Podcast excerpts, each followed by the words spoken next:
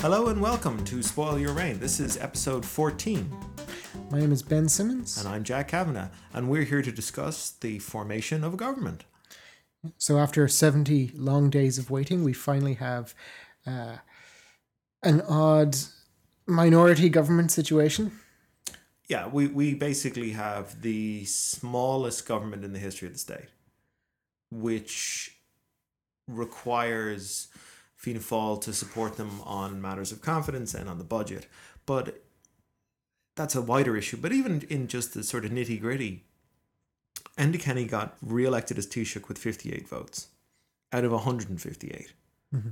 So 44 Fianna Fáilers abstained and allowed him to be elected, basically. Or 43 Fianna Fáilers abstained and let him be re-elected.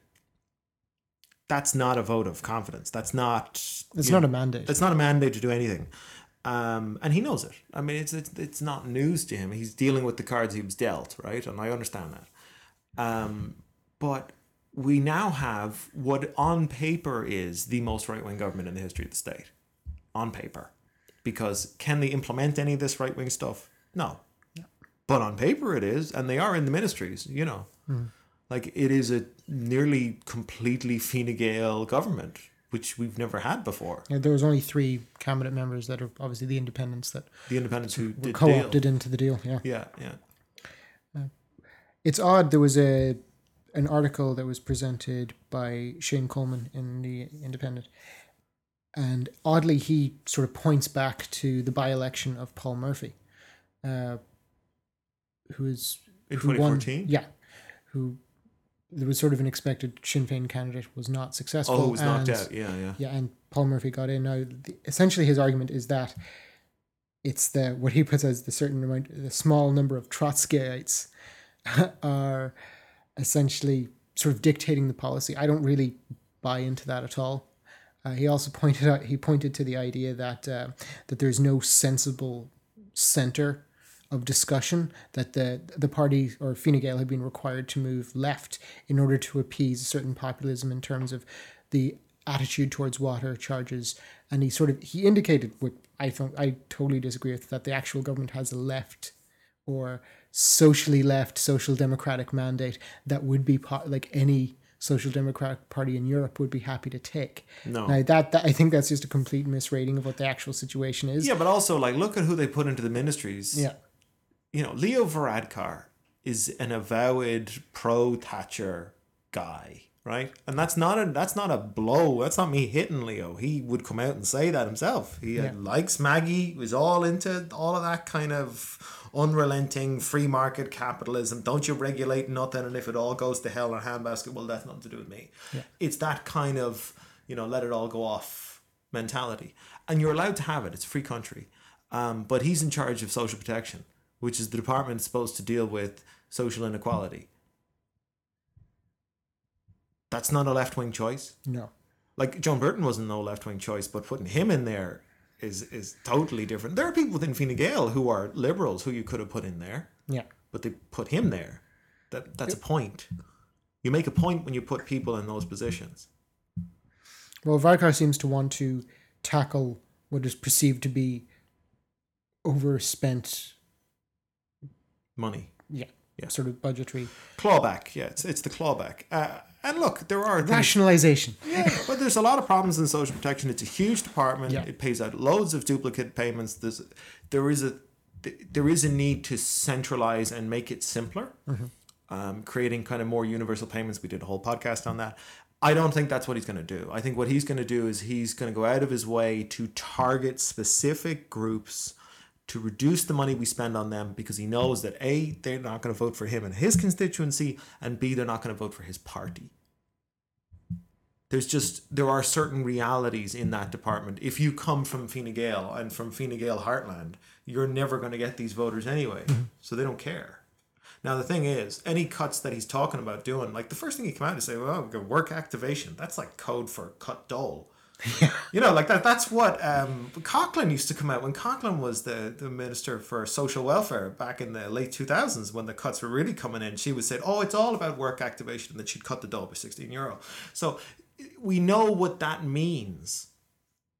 Um, or sorry, not Coughlan, Hanafin, and so that's what he's all about. But now I don't think Fianna Fáil are going to let him do that. I don't think Fianna Fáil are interested in allowing the kind of unrelentingly vicious Thatcherite policies on poor people that could come out of someone like Leo Varadkar. I'm not saying that he's going to do it, but I'm saying he's in that world, right? He's not as bad as those people because he's elected in this country, but he has that mentality and he's definitely sympathetic to some of those arguments.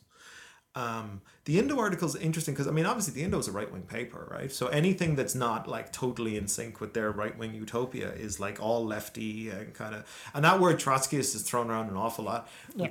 Anyway, never. We're not going to go into why No, they use that term, but like, there's a one argument that they make which is true. There are six AAA PBP people, and there are seven Labor people, roughly synonymous you know, mm-hmm. roughly the same size. But I think that has less to do with right versus left and a lot more to do with what has the Labour Party become? It has become a liberal party.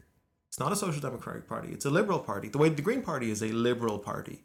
Uh, they really want to make sure that people can do what they want in their own personal lives. They're not too interested in how much you get paid No. The other guys don't care about really what happens in your personal life. They'll vote yes for all the things that people want them to vote yes for, but that's not what they get all excited about. No. They care about economic issues. They care about how much is the minimum wage, uh, are unions being protected, that kind of thing. That's the more traditional social democratic point of view. So that is the divide. It's the divide between liberals and social democrats. And that's actually a divide that's becoming bigger throughout all the European traditional social democratic parties is they are breaking apart within this axis, you know, Yes. between traditional liberals and social democrats. I think there were another uh, another number of interesting appointees as well. They kept out. the AG. Yeah. They kept the attorney general. Okay, so uh, we had our we have our first and only female attorney general. Her name is Máire Whelan. Now, Máire Whelan was a Labour Party appointee. Now, the attorney general is very important. The, the, the role isn't scrutinised all that much, but it is a very important job. The, the, their office advises the government on every piece of legislation that they pass. It also advises them on all of the European regulations. And the most important job is is something constitutional and does it necessitate necessitate a referendum? Now, on that issue, she has been wrong more than once. And for that reason, I thought that Enda should have got rid of her and replaced her with uh, another bright, talented lawyer who has been right. A constitutional lawyer would probably make the most sense because I don't think she is. I think she's a barrister. Um, I don't think a senior barrister is actually appropriate for that role. You actually should put either an academic or a constitutional lawyer because it's about the Constitution. It's about thinking about it in terms of does this piece of legislation work with this clause or does it work with this clause? And it's not about can I argue this in front of the High Court with my wig and my gown. That's a very different. That's theater. That's a whole other. You're winning an argument through rhetoric there, rather than through the cold, dead pages of law. You know, it's a very different skill set, and I think we make a we make a pro. We have created problems there when we appoint barristers to things that should actually be done by kind of cold, reasoned um, legal analysis. It's a very different skill set. One is rhetorical, the other is just far more clinical. Well, it's also going to be a more sort of important role as we keep going because more and more legislation and Is in conflict of- with our constitution. yeah, of course. I mean, like they're already talking about one of the things that came out of the when when the cabinet was formed. Uh, was it last week? They were talking about they're going to have another one of these constituent assemblies. We knew that was coming. That's Enda's get out of jail free card. Any shit that he doesn't want to deal with controversial, we'll farm it out. And they're talking about between six and seven referendums now. You do a constituent assembly, you're going to have maybe 10, 11 new issues if they're talking about putting even potentially on the table 10 constitutional referendums, there has to be a moment where we go, okay, the madness must stop now. We can't have 50 amendments to the Constitution in a Constitution that's not even 100 years old. That means we need a new one, right? And I keep saying this, but like, we're gonna, like, it costs money to do this. This isn't cheap. Changing the Constitution costs millions of pounds or euros. Um, it would be cheaper to draft a new one. Yeah. just even on a fiscal case you know like 11 to 12 referendums that's about 1.2 to 1.4 million a pop. Yeah it's big money. So you're getting into 15 million. for 15 a million yeah yeah. To change to change things like you know the place of the woman in the home and all of this mental stuff that's in our constitution that shouldn't be there. And i want to get rid of it too. But at the same point the only way it makes fiscal sense is to put six or seven of them together. But every time you put six or seven of them together what happens is joe public goes into the polling booth and goes what the hell is this? I don't know what half of these are. It's in irish first. They don't understand that either. And then there's the problem because all of our constitutional stuff has to go to the irish language first which to be honest if i was going to reform the constitution i would do that first and foremost. I would actually remove irish as the prima facie kind of um, forefront of our legal understanding because most of the concepts that we're talking about have no equivalent in irish. There was no airplanes in irish. There was no modern technology at a time when the irish language was spoken fluently by hundreds of thousands of people. That hasn't been the case since the 18th century. So the idea that somehow you could put our entire legal and constitutional system through a language that is spoken by less than 20% of the population and expect that constitutionally it's going to make sense, that's just not going to happen. This is how we ended up with the um, the the drink driving bans being struck down because they had had to be if you were an Irish language speaker, they had to question you in Irish whether you were hammered, you know. And this is one of the things that the new government's going to have to deal with. So it's interesting. It took 70 days, a lot of chaos, a lot of faffing around. Everybody kind of knew what was going to have to happen anyway, but they all had to kind of go to the kabuki theater and the dance and all that. But they're actually facing real problems. And some of them are sort of, for lack of a better word, substantive but in your face. Okay? So homelessness is an in your face problem. You see it, it's in front of you. Drug addiction is an in your face problem. That's that's right in front of you. And you have to throw money at it, but you also have to think long term about how do you fix it or alleviate it over time. But then there's the not so obvious problems that are like bombs gonna that are gonna hit you down the road. And a lot of those have to do with fundamental constitutional systems, but they also have to do with the fact that uh, our education system is like collapsing at certain elements of it, and so is our health system. And the reason those two departments have continually been a problem since the 70s is because way back when we formed the state, we never paid for it. So we never had a tax basis from the foundation of the state designed to pay for a modern 21st century or even 20th century health and education system because a lot of that was handled by private entities, i.e., the church, in partnership with the state. But they didn't have to pay as much for it. And so, as we've nationalized these sort of local or semi private organized um, entities, right? Uh, schools and hospitals, we end up in a situation where we never had to pay for this before. And now, how do we pay for it? Yeah, the system does need to be sort of taken on very quickly if they're hoping to sort of make any inroads as the sort of small uh, minority. I actually have a lot of faith for our new minister for health. I have to say, I know he's like everyone. The first thing that annoyed me was everyone gave him crap for being young. Well, he's the same Harris age- is- Simon Harris is, Simon is, Harris, yeah. is our age, right?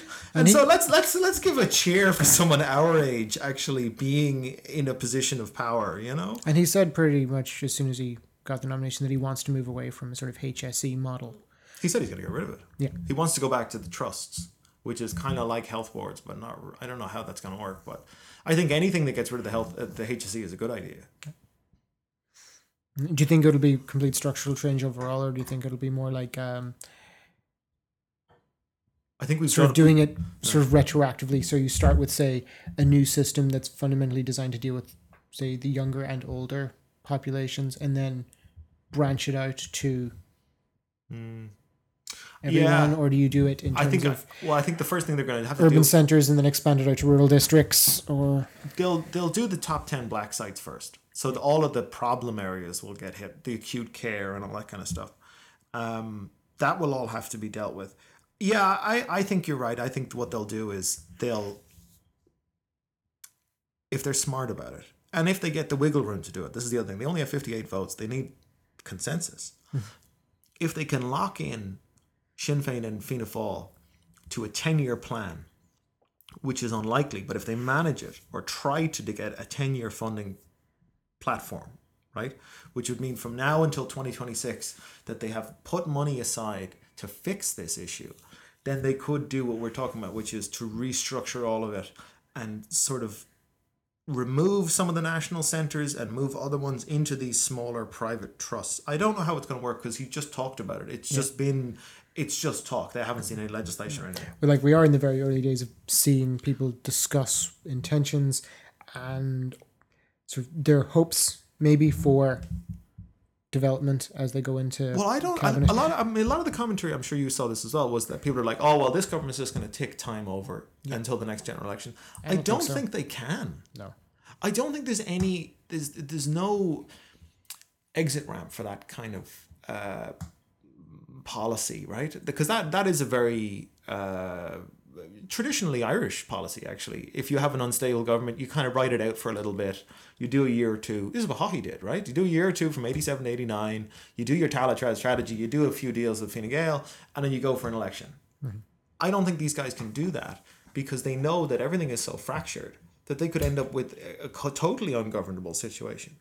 One of the things that I I don't know what's going to happen, but I I think it's kind of curious with a certain amount of chaos where you had the uh, sort of the silly comments about the smoking ban, which has taken over far too much That took over all the media for a couple airspace. of Where, days. where okay, there was never any chance of it being rolled back. There's going to be debates about what the government should and shouldn't legislate, but there's not going to be an introduction of smoking areas in restaurants and bars, at least in the immediate future. I don't. Although, although I will say this, uh, the government doesn't have a majority. No, that's so you true. don't know. Yeah. I mean, I well, okay. I don't. I don't want to talk too much about smoking because I have my own very personal views on it. But I, I do think that the the the taxation element of it, so the money part of this, Mm-hmm. we've reached a point now where for the last six years, every budget there have been set targets to be raised from tobacco excises, and every year they've missed the target, right? And what ends up happening is they end up taking money, their new revenue, and throwing it at revenue protection officers to go out and confiscate millions of cigarettes coming in as bananas and stuff like that. It's a waste of money, right? The sugary drinks tax is going to do the same thing, right? You're going to have guys in Armagh selling Fanta in the back of a Nissan Micra, okay? like, it, like we know how black markets work. Yeah. You don't have a black market unless there's a want, a need, either an addictive one or just a sort of pissed off one. But there, there will be a. There, if you start to just tax like a can of soda, so now a can, like a small can of Coke is four euros. Of course, you're going to go to Northern Ireland to buy a slab of can of Coke. You'll drink more because you're pissed off. You'll be buying it in bulk. Buying it in bulk. Yeah, there is a reverse um, psychology that kicks in there. Yeah, there's a lot more constructive ways I think of doing that. Like like one of the simple ones is introducing healthy options in schools and getting rid of certain things like, you know, fried food on every menu in the country. You know, like there's there are more constructive ways to actually doing it where it doesn't necessarily get limits people's choice. And it's not like you're saying to everyone you have to have this diet. But like if you're doing it through taxation all the time, I think people just go to different alternatives. Yeah, and you also just breed a huge black market. Yeah. And you end up then spending more money to tackle that, and then what's the point? Yeah. Uh, the other thing, obviously, yeah, smoking ban. We'll just move aside from McGrath's comment because I don't. I, Oh, the one thing I'll say about it is Yeah. he's been a TD since 2002, and he's had the same view then, right? And the only thing I'll say about him is whether you agree with him or not, can we at least say that the man is consistent? yes. If there's one thing in Irish politics that people get hammered for, is for not being consistent. And this is a guy who has consistently held to his views, whether you like them or not. And it's not like he was the health minister discussing this. He's. It wasn't that. That He's the wasn't his Minister for. Disabilities, or whatever the hell that means. And what is that ministry? Oh yeah, here's a the other- junior ministry, Yeah, this is the thing about junior ministers, right? A, what are what are they for? Right, because they they rep, they replaced something called parliamentary secretaries. Mm-hmm. Now they were very different. Parliamentary secretaries existed right up into the seventies. I think the Brits still have them. Um, and so they would function like they were like junior ministers, but they were more embedded in the department, right? So they weren't used the way we use junior ministers now is the senior minister is off doing something really important, and the junior minister is going to go out there and take all the heat for all the crappy decisions that the senior minister just made, which is basically what happened to Labour. Like the senior minister would do some terrible thing and then flee, and then the junior minister would be sent out there to defend something that he or she thought was stupid. So it's become a part of our political process that is kind of superfluous. While the parliamentary secretaries actually had a role, a very strictly legally defined job, and they were quite good at it, mm-hmm. right? So Charlie Haughey was a first brought in. His first government job was he was the parliamentary secretary for the Department of Justice in the 50s. And one of the things that he looked at was family law and creating legislation to, and he worked with the department to draft legislation to sort of work out how do we sort sort out inheritance for widows and things like that. Very good legislation that had been waiting for 30 years for someone to put the back into it. So it actually had a, a much you would never see a junior minister be able to do that now. No junior minister would be given the power legally to mm-hmm. do that in the way that the old parliamentary system allowed you to do. Right? That's a very technical, kind of weedsian argument, but there is an argument for going back to that or scrapping it altogether because junior ministers just cost a lot of money. I don't understand what they do. Um, and I also think that we have, a, like, one of the criticisms of this new cabinet was the lack of female representation, which is totally valid. The fact that there's only three of them is ridiculous. ridiculous. And it's also, by the way, there's loads of women in Fine Gael. It's not like they have a lack thereof. But the thing about the cabinet is a lot of people want they want specific ministries for specific problems. So that this minister for rural affairs thing, that has never worked in our experience. In, in the experience of this country, whenever we create a new ministry to deal with a perceived problem or to give that perceived area status, hmm. it actually ends up doing the opposite. What ends up happening is you create this ministry, you put in person X to be the minister, and then the problem is promptly forgotten about. Because people go, oh, we have a minister, and such and such is getting on with it, or not, you know. Yeah. Well, surely the other problem is that when you look at, um, say, rural affairs, depending on obviously the issue, whether it's like in a small town or in to do with farming, the other thing is it's usually also tied, whatever the problem is, to an already existing purview of another minister or a cabinetship. So therefore, they have to go in and I mean, isn't there an argument for go back smaller, to the sort of the more senior. but isn't there an argument or- for a small, smaller cabinet? I mean, I, I do, I definitely like because the the It's constitution fifteen now. the constitution says that there it can be no smaller than seven and no greater than fifteen. So go back to something like a ten number Or seven. Yeah, seven. I like seven actually. I like seven because seven makes sense. You take the Taoiseach out of it, and then you have six. Yeah. And, and part of it is probably my own deeply kind of libertarian view, which is that we shouldn't have this huge state doing duplicative things everywhere because I don't think that's a good idea. I think government's great for fixing certain problems, but some things they do very badly. Um, but also creating these hodgepodge departments, like the Department of Arts, Heritage, Gaeltacht, Rural Affairs, and whatever you have in yourself.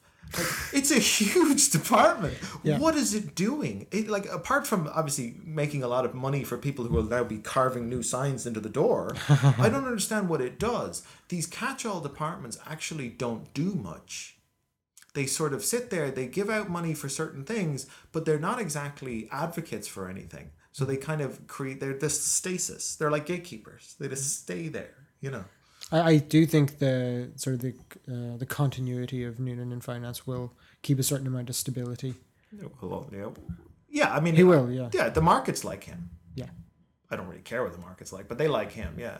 Um, but isn't there a generational question there? And that, that was some of the, the cabinet. That was the thing that struck me the most about this cabinet because, okay, there's the independent element of the cabinet. Putting Shane Ross in transport, I didn't really understand that. Uh, like, I don't have much of an opinion on Shane Ross, but I all I would say is I hope he likes trains because that's what his department's doing. But uh, I don't know. Um, but apart from like him and a few others, independents, it, it's a Fine Gael cabinet, right? Yes. Fine Gael is at the moment dominated by people in their early 60s and some of them in their late 60s. And then there's this huge age gap, and then there's younger guys in their 40s, that guys. And then there's Frances Fitzgerald, who I think is in her 50s. I'm not, I don't know her age. I think she's in her 50s. Um, and then there's obviously the younger uh, men, um, Simon Harrison, Leo Varadkar. I think Leo's in his 30s, isn't he still? Or maybe he's 40 now. I think he's in his 30s. Well, let's make him younger. He'll feel better. Oh, yeah. Um, so they do have this big problem where when the leadership goes, which it will go eventually, right? Noonan's not going to be there forever. I mean, he's tired. He's an old guy. He's cranky as it is. um, and, and Enda has said he would go. Now, of course, he's changed his story on that. The first thing we heard on the night of the election was, "I will go within two years," and now what he's saying is, "Well, I'll serve out the full term, and then I won't stand for re-election." Well, it depends how long a term is. Yeah, well, that's a handy bit of sophistry. yeah. But when those two guys go, no, there's going to be a problem inside Fine Gael. Who takes over and who can unite the factions? Because it's a very tribal party. Who can unite all that and make it work? I don't know who can. I, I, I genuinely don't. There will be a dark horse candidate that we haven't thought of, obviously. Yeah. And it'll be a non dub. There will be a non dub who will go for that. Because if you think about the names that are being circulated, right, it's all dubs Yeah. with the exception of Simon. And the reason they wouldn't put Simon in is that the country would never be able to cope with two men from Cork running the two largest parties in the country. It just can't happen. I'm telling you, it would not happen. Mm. There would be an existential crisis if that was to happen. Two fellows from Cork. And the same constituency, too. Yeah. Yeah, I think there would be sort of an internal divide after, depending on how long this. But is this ju- is this just an interregnum for more chaos? Is that what this is? Is this like a seven month sort of social experiment dreamed up by somebody, and we're just sitting sitting there? It was watching? dreamed up by the electorate, in all Well, fairness. yeah, you know. we did we did dream this up, but I mean, I don't think so. I mean, the, the exit polls are clear. the The electorate did not want this government back, No. and they're back now, bigger. If you think about it, bigger in terms of the fact that Fine Gael have what eighty percent of the seats of cabinet. Yeah. Um, But going back in terms of the cabinet, like it's the way it appears right now, I think there's a lot of distraction and inconsistency with the at the now kind of public uh, communications coming from the government after both the election, 70 days of waiting around, selecting a cabinet, three independents, uh, given essentially like obviously not saying anything about their abilities and their roles, just saying it as a reward for coming in on side. Fianna Fáil staying conveniently out of any, Any sort of deal, yeah. executive role. yeah, yeah, yeah. So it's if everyone is very, very mature and sit down and actually discuss things to get a majority of votes, something interesting could happen in terms of non-majoritarian government in Ireland. I think I think that's where the Dáil comes in. Yeah. Because we focus on the government. Because traditionally in this country, everyone focuses on the government because they always had a majority, so it didn't matter what the hell the Dáil thought. Now it really matters, Yeah. and it also really matters what the Senate thinks because neither Fine Gael nor Fianna Fáil have a majority up there either. So it'll be interesting to see if the Senate sort of proposes certain amounts of legislation. Or Well, they're talking about it. Yeah. I mean, the first thing they're talking about is passing a reform law for themselves, which would give all of us a vote on one of these panels. Okay, so was it agri- one of the agricultural industrial panels? Or There's five of them, and they're culture, agriculture. I don't know. Yeah, five panel, vocational panels. right? Vocational yeah. panels. Oh yes, we're all in our vocations. You know, my my secret lifestyle is a Benedictine priest. yes, Um, you know, that's constitutionally as well. That's written into the constitution that it has to be these five panels. But there's nothing in it that says that we all can't be members of them. So it means that we would all get a vote. Uh, I think it's a crappy solution, but it is one. it's a start. Yeah, I would sooner have a co-equal house. Actually, I'm actually cool with with saying they can both do money stuff, um, because I think that's the precursor to getting the executive out of the legislature. Because then it makes then then it means that if you said to someone, "We're going to take the Taoiseach's office and shove it into the presidency and have an executive presidency," then people are less freaked out because they go, "Oh, well, we have two equal houses." Yeah. and they can take him on or her on if they do something we don't like. It's about fear. It always is about fear in this country. It's like if we do this, is that chance they're going to do something to me? If we do that, how do we keep those? How do we keep that group happy or controlled? You know, and that's the language you hear. Think about all the language about the recent industrial unrest. I think one of the, one of the essential things that'll be required at least over the next three to six months is sort of consistency in the government message, regardless of sort of in-house fighting. Keep the or, recovery going. That kind of consistency. no, no, no. I don't mean in terms of kind of stay on message in that, but they have to stop getting at least like stuff like the smoking Mm. comments.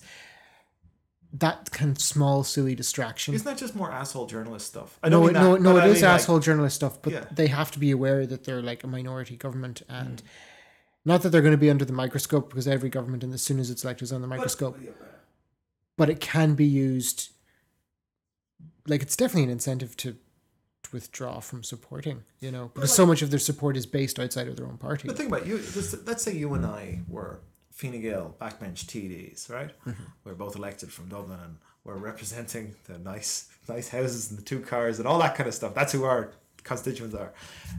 You have a press shop, big one, largest party, most money. Yeah. People always forget that. State money goes by size. Um, so you hire a bunch of PR people, you take them out of the colleges, marketing, yada, yada, yada. And they go out and they spin and they bullshit and they control the media for you. And you don't have to worry about stuff like that. You know, and they'll protect you too. If you're having a problem or if you say the wrong thing, usually the truth, you know, they, they come out and they'll fix that. They'll polish that right up. yeah. If you're an independent, it's a kind of run and gun operation, and that's one of the reasons you would get elected. Because you are, you know, quote unquote, closer to the people and all that kind of stuff.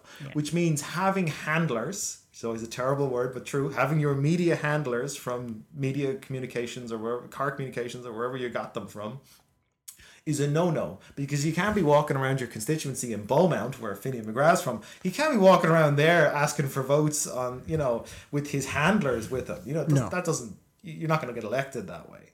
So in a way, it's the branding of the independents that's causing the problem because they're they are totally not not interested in you know media messaging and all that kind of stuff because a they know it's facile and b they'll lose elections if they do that. Yeah. You know, They- like the Healy-Raes, they couldn't have. Imagine if they went back to Kerry with a media manager. like they'd lose. The Fourth Estate haven't um, helped themselves, shall we say, in the last two weeks.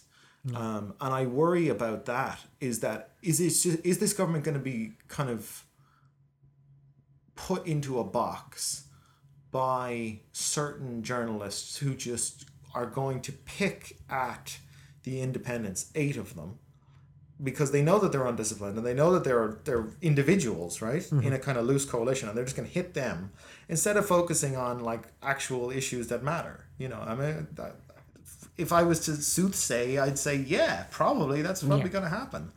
And we're going to have another election, and you'll see the fucking editorials then will be, oh, well, you know, they never could get anything done. Yeah, because you wouldn't let them, you know. No. Well, that's that's always I think the the sort of the hope that I think any of the major parties would want in terms of the disproportionate amount cons- the from our history the disproportionate amount of independents that It's always elected. been huge. Yeah. Yeah. But with this amount, I think the hope is that, you know, if if an election were to come up, they'd want the independents to look bad to essentially say, listen, you have to vote for a major party because you can't get anything done unless you vote for a sort of a cohesive majority government. So back to back But to I mean, square Bertie, one. Bertie, I would disagree with that. Bertie But won in '97, and he had independents backing him up. Yeah. and he protected his independents in 2 Mm-hmm. You know, I mean, I, I think it depends on who's in the top chair, and that brings us back to Enda again. And uh, that's that's the thing as well. We we actually have to focus more on Enda now than we did in the last government because the last government was huge. It was 113 of them elected. Think about that. 113 out of 166. They had a huge majority. So Enda as an individual, yeah, he was important, but there was such a huge mass of them. But it's also the troika was there, which was a handy point too. Anything goes wrong, We're having our homework graded. Yeah, Yeah, they were there. exactly. But in this one, look at his activities so far. So ignore the rhetoric, right? He's broken a load of promises. What do you expect? He's a politician. His leadership, tactically, has shown two things. One, he's very, very ruthless. He will absolutely cut you loose if he wants to. Look at Alan Shatter spinning off over there. You know, he doesn't care. And two, he will make what he feels are strategic decisions for short term gain. Long term, there is nothing there. There is no there there. Like he has been the leader of Fine Gael since 2002, and there is no long term ideological or even pragmatic policy uh, framework that I, when I think of Fine Gael, that I go, oh, they've had this this notion for 20 years. That's important. The fact that they don't have that. Like, say what you want about Fianna Fáil, and we can say plenty. They're populists, but their populism was rooted in definitely identifiable both ideological and pragmatic policy on you know decisions right? They wanted to invest in public services to win votes. They Yes. wanted to create a big civil service to win votes. There was an actual kind of individual logic there that you could follow right? There was a sort of spend money populism which has defined them for a long time. Um, and it was their earlier version was they were part of the Holy Trinity, right? GAA, the Church, Fianna Fáil, and the Commons, and they have that sense of when you think of them, you know what they come from, right? You don't have that with Fine Gael. No. You have a muddle, right? You've got a Cumann na nGaedheal wing, which is hard right, execute them if they get in our way. That's what they are. I mean, that's what they. There's that kind of civil war, hardcore. We're to protect the state. We're about protecting the state. We're about putting more people in jail and boosting the guards. And there is that wing. It's very small. It used to be the majority. It's very small now, right? Then there's the kind of we're okay with gay people. We don't really care about abortion, but we're all for cutting taxes. Cutting taxes and setting government on fire. Private enterprise and Private enterprise, as well. yeah, yeah, and make it as small as possible. Yeah. And then there's the centrists who are stuck, who are going, I'm not Gene Poole Fianna not a Labour guy because I hate unions, but I don't I don't mind the state. I'm kind of comfy. Yeah. And they're stuck in the middle with all this. And so that means that as a party, they have this dissonance all the time within them. Constant dissonance. And I'm not trying to say that to be like, I'm not trying to be a fake intellectual and saying that. I'm just saying that there is dissonance within them. You don't get a sense of lockstep behind Enda, right? They don't have that kind of Fianna Fáil chieftain thing, you know. Mm. Brian has said we're doing this, therefore we're doing this. They don't have that. They don't mm. have that sense of just lockstep. Okay, we're following the leader now. No, they seem to sort of be like task orientated. Yeah, that's actually a great way of putting it. Yeah, they are. They're, they we'll do this thing. Mm. We're going to deal with the recession, however way you decide they did or did not do that. Fairness, but they had yeah, a program that, yeah, but it was did it. specifically designed to do that. Was it about a really a fifteen foresight year? What kind of country they wanted to make? No. But now that they're in a situation where they actually have to have the vision thing, this is what we talked about last year. You have to have a vision thing, even if it's a crappy vision. Have one. But like, and Garret had one, right? And he had that whole sort of white knight thing, right? Garret the Good was what they used to call him in the eighties, right? compared to Charlie Haughey. Obviously, anybody compared to Charlie was the good one, you know. Um, but it was Garret the Good, and he had a kind of somewhat socially liberal kind of be nice to Protestants kind of view, right? But you look at Enda and I go, okay, you can't put him on an ideological map because he's nowhere, right? You look at him as a manager. He's very, very good manager. He is. He's good at that. He's a kind of he keeps his hand on the tiller and he knows what he's doing. Fine, but he's no vision. Which means that if you have no vision and you're running a major party, or in this case, the largest party in the state, and you're now going into a historic re-election where you've basically you've done the you've done the unthinkable. You've managed to get your party after being hammered at the polls back into government, and you are like going to go down in the history of Fine Gael. They will mm. love you forever. But what's the vision? Where did like does he think? I mean, I I've never I have only met him once or twice, and I, obviously I never talked to him properly, right? But if I did end up in a forty minute conversation with him, I would say to him, "What is it that you want Fine Gael to look like in twenty thirty six or twenty forty six? What is it about this party that you want them to do or to be or to represent?" If I talk to younger Fine Gaelers, I, I get a sense from them of what they want. They mightn't articulate it in that way, but I understand where they're coming from. They they have grown up in an era where they're more comfortable thinking like that. But even his own contemporaries think like that. Endes. I mean, I don't understand him. He's the one that confuses me because this whole government is based on him. He's the main. He's the linchpin. Yeah. Katherine Zappone wouldn't have voted for him, right? Um, Lowry wouldn't have voted for him unless it was him. It was about his personal relationships. Uh, Michael Fitzmaurice didn't vote for him because you can't stand him. Yeah. Do you know? The, it's about him. It's it all revolves around his particular way of doing things. And the election of the Taoiseach. Yeah. In a way that Har- in the way that Charlie always made it. The votes were always about Charlie. It wasn't about Charlie's policies. It was, do you, are you with me or are you not with me? When they first were introduced into government. uh, 11. 11, yeah. The thing was is that they were brought in as a responsive party. They were responding to a variety of instances. And that's always what they've done. Yeah, and that's that seems to be what's going on. But like, if you look at like we've like you've sort of indicated is there's no sort of introduction of a policy where like we're going to introduce this. It's not going to do anything for the first few years, but by 2000 and whatever the hell, it should have this consequence that we perceive will either save taxpayers money or will, you know, be an incentive for job creation in the Or for farmers or whoever. Yeah. and even when there are announcements of say new jobs or reform in a system, it's always presented as we've got 400 jobs today. It's not presented as this is actually something we're going to invest in for the future. The only exception to that is the sort of the general broad investment in, or not investment in, but encouraging of computer multi computer based multinational companies to come and settle here to hmm. employ people in Ireland. But that's been going on for a long time. Yeah, that well, that's just because the, the business has been rising But for the such a IDA, long and the time. IDA is very good at what they do. Yeah. they're great. They're long term thinkers. But that's that's their whole job. Yeah. But like I know that Michael Noonan has a long term plan.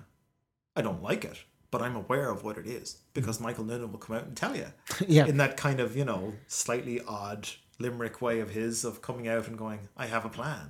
"Oh, please don't tell me. and sometimes it's at three in the morning, and sometimes it's at two in the afternoon. Yeah, but like he has been pretty consistent. When Yeah. he he's he has hit all of his targets that he wanted to hit. I want to do this. I want to do this. I want to do this. I want to see the fiscal state by this place in this place. It's all metric driven because he's a very metric driven finance minister. I want to do this with the money. I want to see it go from here to here. And it, and he has long term projections going to like 2050 because the EU have made him do it, but also because I think he actually likes that, right? He seems to enjoy hiding behind a web of macroeconomic data that he knows that the average Irish journalist looks at and goes, "What language is that?" Um, he has it, but the, but he's not in leadership anymore. I mean, he's on his way out. Yeah. It's it's the there there that worries me. It's it's not that the government might last nine months or eighteen months. That doesn't worry me, right? We'll have another election and something will come for it, or we'll have a couple. The chaos riding thing does never worry me.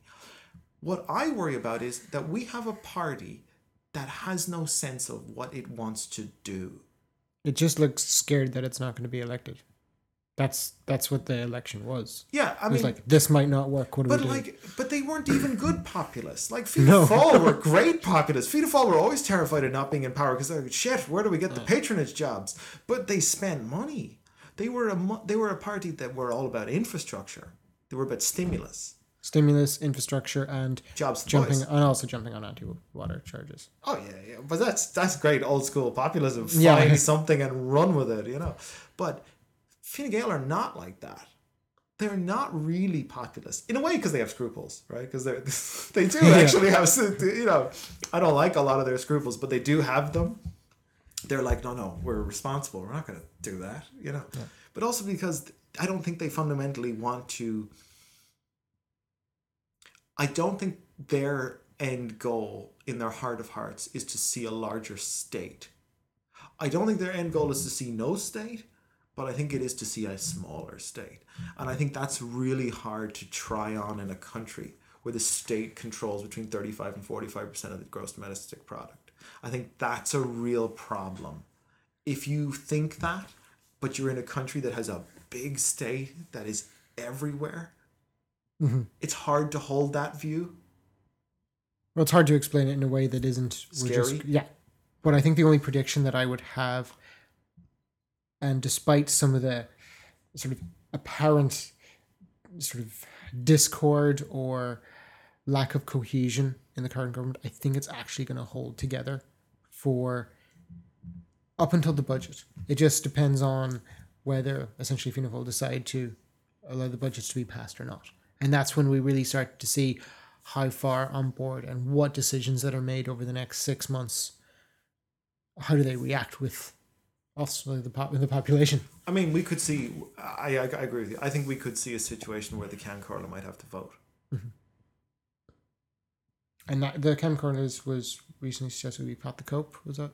No, the we we elected a well we the country the, the they elect the country decided that a guy called Sean Ó Fearghaíl who was a Fianna Fáiler is now the Ceann Comhairle. Um, but he's not a normal Fianna Fáil. Like he's a different. He's not. He's not like a Cowen tribal kind of. He's not one of them. No. Um, he, there hasn't been a Ceann Comhairle who's had to do a tie breaking vote in 20 years. So we're in that we're in that territory. Um, yeah, I think they'll only be able to pass the budget if it's actually like that guy said, Coleman said, uh, if it's a lefty budget. Yeah. They're not going to accept anything but even like a soft lefty budget. But they're going to have to spend money. But I mean, I think that's something that they're going to have to. They need to spend money now, so they need to figure out where do they borrow it from and where do they send it. So this is the end of episode 14 of Spoil Your Reign. I hope you like our discussion on the fallout of actually having a government now after 70, 70 days. I think a lot of that, people by the way, hasn't done anything. But Yeah, yes, yeah. the government nonetheless. yeah, exactly. But I think it's. Uh, I think a lot of people What I we were speaking to them about, they were like, "Well, we did fine for seventy days. How does we just keep going?" Unfortunately, we're not Belgium. no, no. Um, and so that's it for this episode. You can contact us on Twitter at Spoil Your Reign, like us on Facebook, and please subscribe to the podcast on iTunes and leave us a comment or rating. It please uh, it helps us get up in the rankings and helps people find this podcast. Another thing is that we have spoilyourreign at gmail.com. So pop us an email, or maybe you'd like to come and discuss something on the show. If you have sort of a niche issue or would like to propose a topic, we'd be very interested to discuss that. So again, it's spoilyourreign at gmail.com.